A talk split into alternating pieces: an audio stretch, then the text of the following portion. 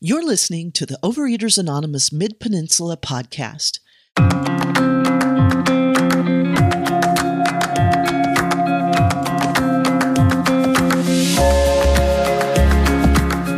Overeaters Anonymous is a fellowship of individuals who, through shared experience, strength, and hope, are recovering from compulsive overeating. Our primary purpose is to abstain from compulsive eating and compulsive food behaviors and to carry the message of recovery through the 12 steps of OA to those who still suffer. For more information, please visit oamidpeninsula.org.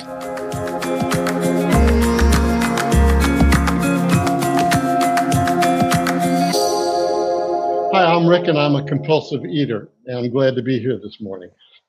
First, uh, can everybody hear me? Okay, I have this because I've got it. Okay, great. So I'm I'm sitting here in Miami right now, um, and the backdrop that you see is, is that's you know that's not uh, something that I put up there. That's actually my backyard. Um, you know, it, and, and I live on on a it's a really big body of water, and it's calming and it's soothing and it's relaxing and it's what Miami is all about for me. Um, I started out, but you know, I I never know where I want to start, but yet I always know where I go to. So the thing that I want to say is that I've got multiple addictions. I'm not going to talk about the others, but I, I have them. And the truth of the matter is that what I would best call myself is a binge-aholic, because my whole life until I started to get control of it, I would binge on anything that altered my mood. I saw a definition of addiction once, which was that addiction is anything we do on a constant basis that is mood altering and has negative life consequences.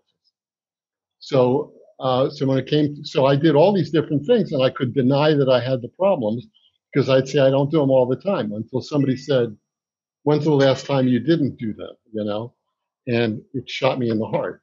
Um, and I didn't start out as an overweight individual. In fact, I was a skinny kid. I only had one gear, and that gear was run. That's all, you know, run. That's it. If I had to go from here to the kitchen, run. Cross town, run. You know, just the kind of kid I was. And, um, but yet I had the isms early on. So I, am going to tell you a little story. Oh, I got to start my timer too. Um, I was a little kid and we lived in, in Atlantic City, New Jersey. My family had a guest house. Now they call them bed and, uh, bed and breakfast, you know. Uh, families stayed with us, and this one family was staying with us, and their little, their, their child, who was younger than me, was scared to death of the water. And he would stay right at the top of the beach, wouldn't even, and it's a big beach. But for some reason, I started to play with him and work his way. I was preschool, but I worked him down to the water until we were finally playing in the water, you know. And all the adults praised me, and I felt acceptance, and I felt a sense of esteem, and I felt good, and I felt a part of, and I felt confident, and it felt wonderful. So the next day, we're back at the house, and the little kid is playing with. He picked up a, a, a model rocket that my brother had helped me build a, a model. It was a redstone rocket, I think, and it had sharp fins so I now I was his protector. So I said, please give me the, the rocket. And he didn't give it to me. I said, give it to me, please. And he didn't give it to me. And I grabbed onto it and I pulled it and he gripped down. So cut his hand open, you know. So the next thing I know, he's screaming and he's bleeding, and all the same adults are coming in and they're saying, What would you do? What's wrong with you? And I swear it was before, it was before you know uh, Dr. Phil, but I I distinctly remember hearing, "What were you thinking?" You know that kind of thing, and I didn't feel a part of, and I didn't feel accepted, and I felt like an axe murderer, you know. And I think I spent a lifetime after that chasing after wanting to be accepted, wanting to be a part of, wanting to be in satisfaction of those instincts that we all have for fellowship, uh, for society, um, to be a part of, and um, and I chased it and I chased it and I chased it, and I didn't feel good about myself. The interesting thing is that I was a popular kid. I was accepted by friends, you know, but yet I always felt different. I had, you know, I was, I had access to great schools and I had access to everything I could need, but yet I felt different. I just felt different. You know, it was tough. It was a tough, but you wouldn't think it from the outside, you know, you wouldn't think it. So then let me just show you where I got to in my life. Can we do the picture now? Or soon, whenever we can get to that. So here we go. So here's a little bit, it's, it's not really strong, but guess which one I am in this picture. This is my family, my mother, my brother, his wife, and, and his daughter. And what can you tell from this picture? The starting point is today I'm 205 pounds. In this picture, which is about 20 or 21 years ago, I am 275 pounds. Um, and the other thing that you notice in this picture is they're on one side and I'm separated from them. And I never thought about that until I looked at this picture a bunch of times. It was the same thing. I gained weight. I didn't feel a part of. I was even getting comments from my family. You need to, you know, you need to lose weight. What's going on here? Da da da da da. I was already in other programs, um, and that's an interesting story too. But anyway, so that's 275. This is me today. So that's we can let this one go. Um, I was a big guy, and the, you know the thing about that big guy is that I'm not a big framed individual. So at 275, my face, I'm a thin faced guy. My face was big and underneath. I couldn't tie my shoes in one shot. It took three or four times to tie my shoes. You know, it was really just, just bad news. So I, I got, I eventually went to undergraduate. I went to graduate school and I became a lawyer and I met a woman who was love of my life. And I have wonderful kids and I got in a big, big law firm and I got a big house off of what's called Old Cutler Road which is a really beautiful, prestigious area in Miami. Everything was really great, but everything wasn't really great because I had the ism. So I drugged and I drank and I ate. And I started to go on the gain weight 165, 175, 185, 195, 165, 170, 200, 185. 210, and I started this yo-yo dieting up and down, up and down. And I was really great at the diet. You know, what do you have to do? Burn more calories than you consume. Nutrition, easy stuff. And it worked every time until it didn't work. Until it didn't work. So eventually I got, I went from being in a big, big power com- law firm who said they were going to make me a partner to a year later having them say, you know, it's not really working out. We're going to give you some money. Please leave. And I worked my way down, you know. My relationships blew up. The family went away. The kids went away. And I'm, I'm talking about the divorce. The house went away. Uh, the big expensive cars went away. The big law firm prestigious jobs went away. And I was solo and I got, I got a job. I didn't get a job. I got a law partner um, who had all the same problems I did. He was he, he was bigger than I was. He had a bigger eating disorder than I did. He could drink more than me and do more drugs than I could. So I could always look at him and say, "Oh, this guy's got a problem." Well, we were brothers. We were friends. We were great friends. But what happened? You get in a little trouble because you're addicts, and that includes food. So eventually, people complained that I, we found ourselves in front of a lawyer who represents lawyers. Um, and this lawyer who represents lawyers who are in trouble said, What's going on here? Something's wrong here. I can hear it, I can smell it, I can see it. I don't know what you are. You're alcoholics, you're addicts, you're something. I don't know what it is. You need to go see these people. Um, and I agreed to, and my law partner didn't, but he finally succumbed, hesitatingly. And we had this first meeting, and at this first meeting, I walked in. I was 275 and the, these people, who the director and the assistant director, who had substantial time in recovery, not eating disorder recovery, you know, said, "Tell us what's going on. Why are you here?" And after the nice conversation, I, I said, "Oh man, this is where they do what everybody else has always done to me. They say, What's wrong with you? What were you thinking? You're no good. You're going to have to pay for this. And I finally said the things that were really wrong. And this person in recovery looked at me and he said, He looked at me for a minute and he said, I, I understand. Never in my life. He said, I understand. He didn't boomerang back on me. It didn't come back to hit me a day later or two days later or the next time I spoke to somebody about what was wrong in my life. And then we talked some more, and he said, You know, not only do I understand, but I did that. And I felt the sense of acceptance and the sense of fellowship and a sense of love and of somebody who was like me. So he said, What's, you know, you've got it's alcohol, it's drugs. But he looked at me, you know, and he didn't say, By the way, Rick, I see that you're like you're big, you know, you're having trouble breathing, you know, it's obvious you're you're blowing out of your clothes here, you know.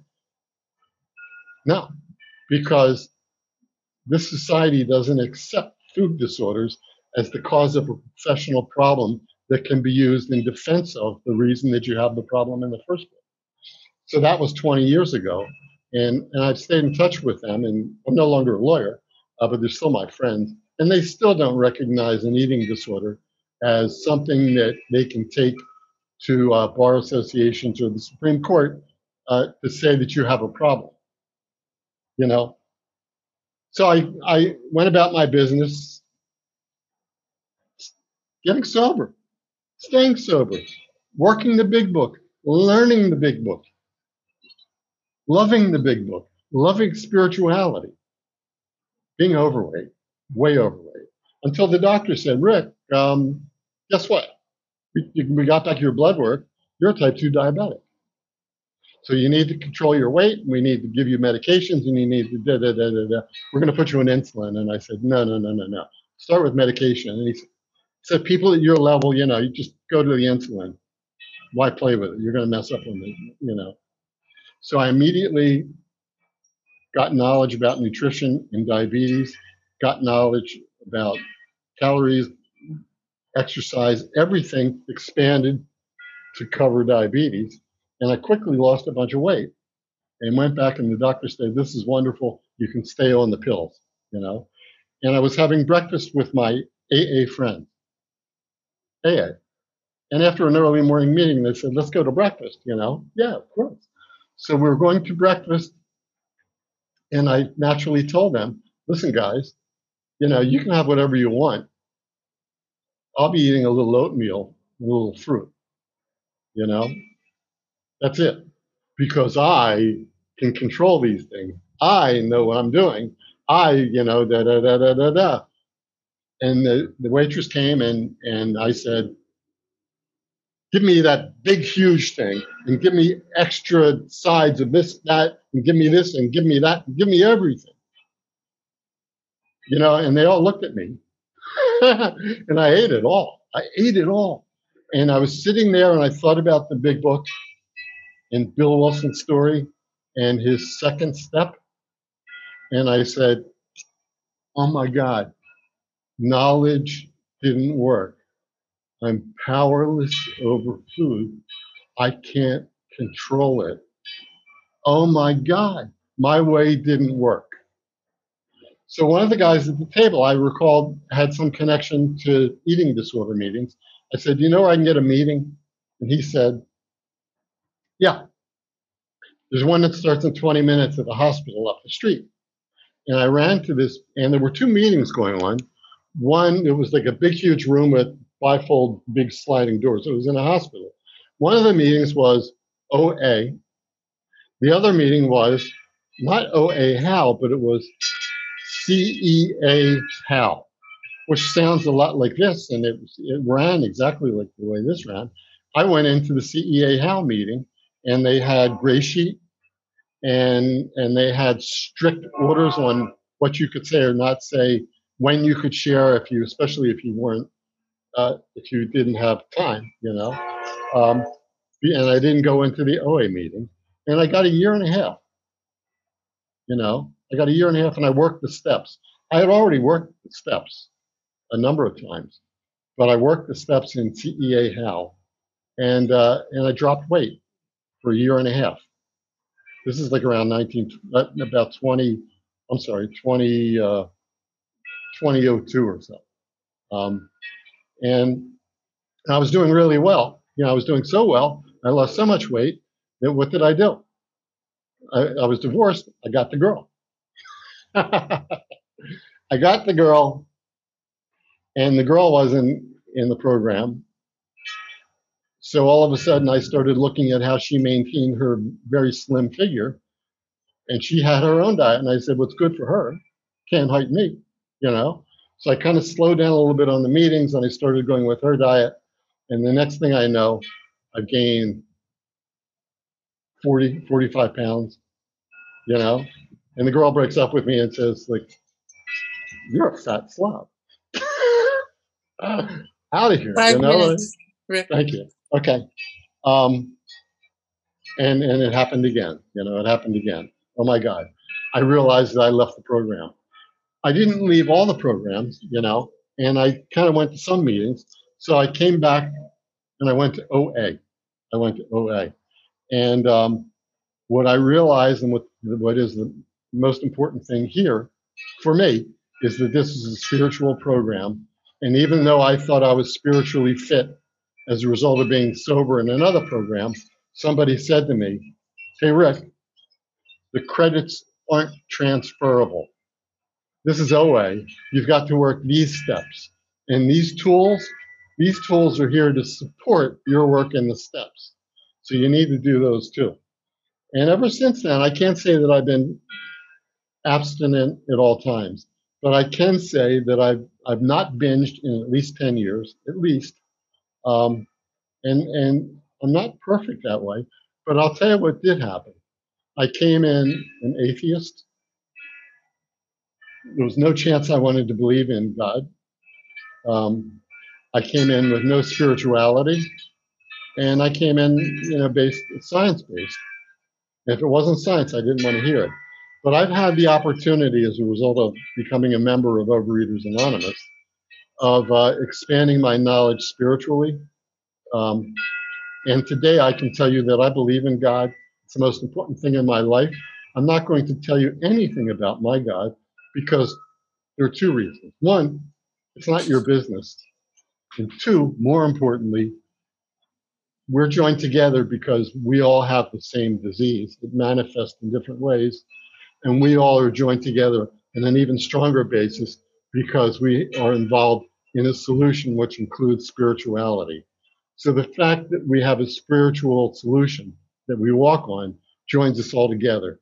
But if I tell you what my higher power is, or if you tell me what your higher power is, then perhaps I'll think that you think yours is more important than mine, or I'll think that mine is better than yours, and that'll separate us, you know? So I don't talk about the specifics, but I will tell you that on a daily basis, I spend a very substantial amount of time in, I call it my devotional time, which is the 11th step, in guided meditations, in reading uh, materials, AA, OA, sanction, but I also study on an academic basis and, and other, all different things, you know, everything, uh, Christianity, Judaism, you know, Hinduism, philosophy, quantum mechanics, you know, the whole nine yards of it. We're down to like a minute, I think. Okay. So, um, and I love it all. And I used to hate people. I did. I, I loved a few. I was indifferent to the many, and I hated the rest. And today, I've gotten to a place where I, I love the most. I care about everybody. And the word hatred is no longer in my lexicon, except when I'm referring back to the life I lived before. And today I feel a sense of going from being irritable, restless, and discontented to happy, joyous, and free. We're going from anger and hatred to a place of peace and serenity, not all the time, but enough of the time so that I know when I don't have it. I can look at it, stand the solution. I absolutely love you all. And I know that sounds a little funky, and um, I used to dislike the people who said, My name is Rick. I'm a grateful, recovering, compulsive overeater, and I'm never alone with God. And today I can tell you I'm a grateful, recovering, compulsive overeater, and I'm never alone because I have you guys and I have my higher power. I'm so grateful to be here today, and thank you for allowing me to do it. Thank you.